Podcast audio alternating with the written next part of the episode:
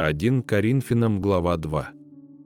«И когда я приходил к вам, братья, приходил возвещать вам свидетельство Божие не в превосходстве слова или мудрости, ибо я рассудил быть у вас не знающим ничего, кроме Иисуса Христа, и притом распятого, и был я у вас в немощи и в страхе, и в великом трепете. И слово мое и проповедь моя не в убедительных словах человеческой мудрости, но в явлении духа и силы, чтобы вера ваша утверждалась не на мудрости человеческой, но на силе Божией.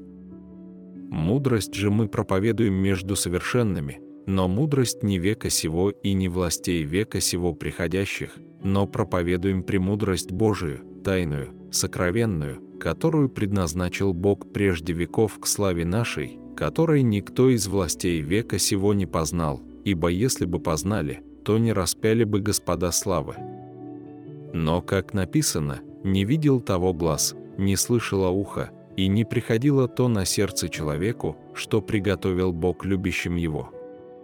А нам Бог открыл это Духом Своим, ибо Дух все проницает, и глубины Божии.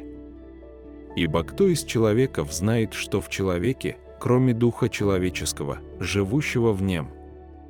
Так и Божьего никто не знает, кроме Духа Божия. Но мы приняли не Духа мира сего, а Духа от Бога, дабы знать дарованное нам от Бога, что и возвещаем не от человеческой мудрости изученными словами, но изученными от Духа Святаго, соображая духовное с духовным.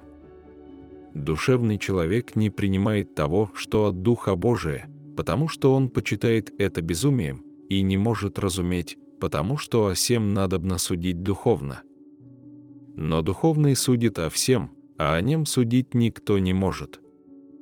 Ибо кто познал ум Господень, чтобы мог судить его? А мы имеем ум Христов.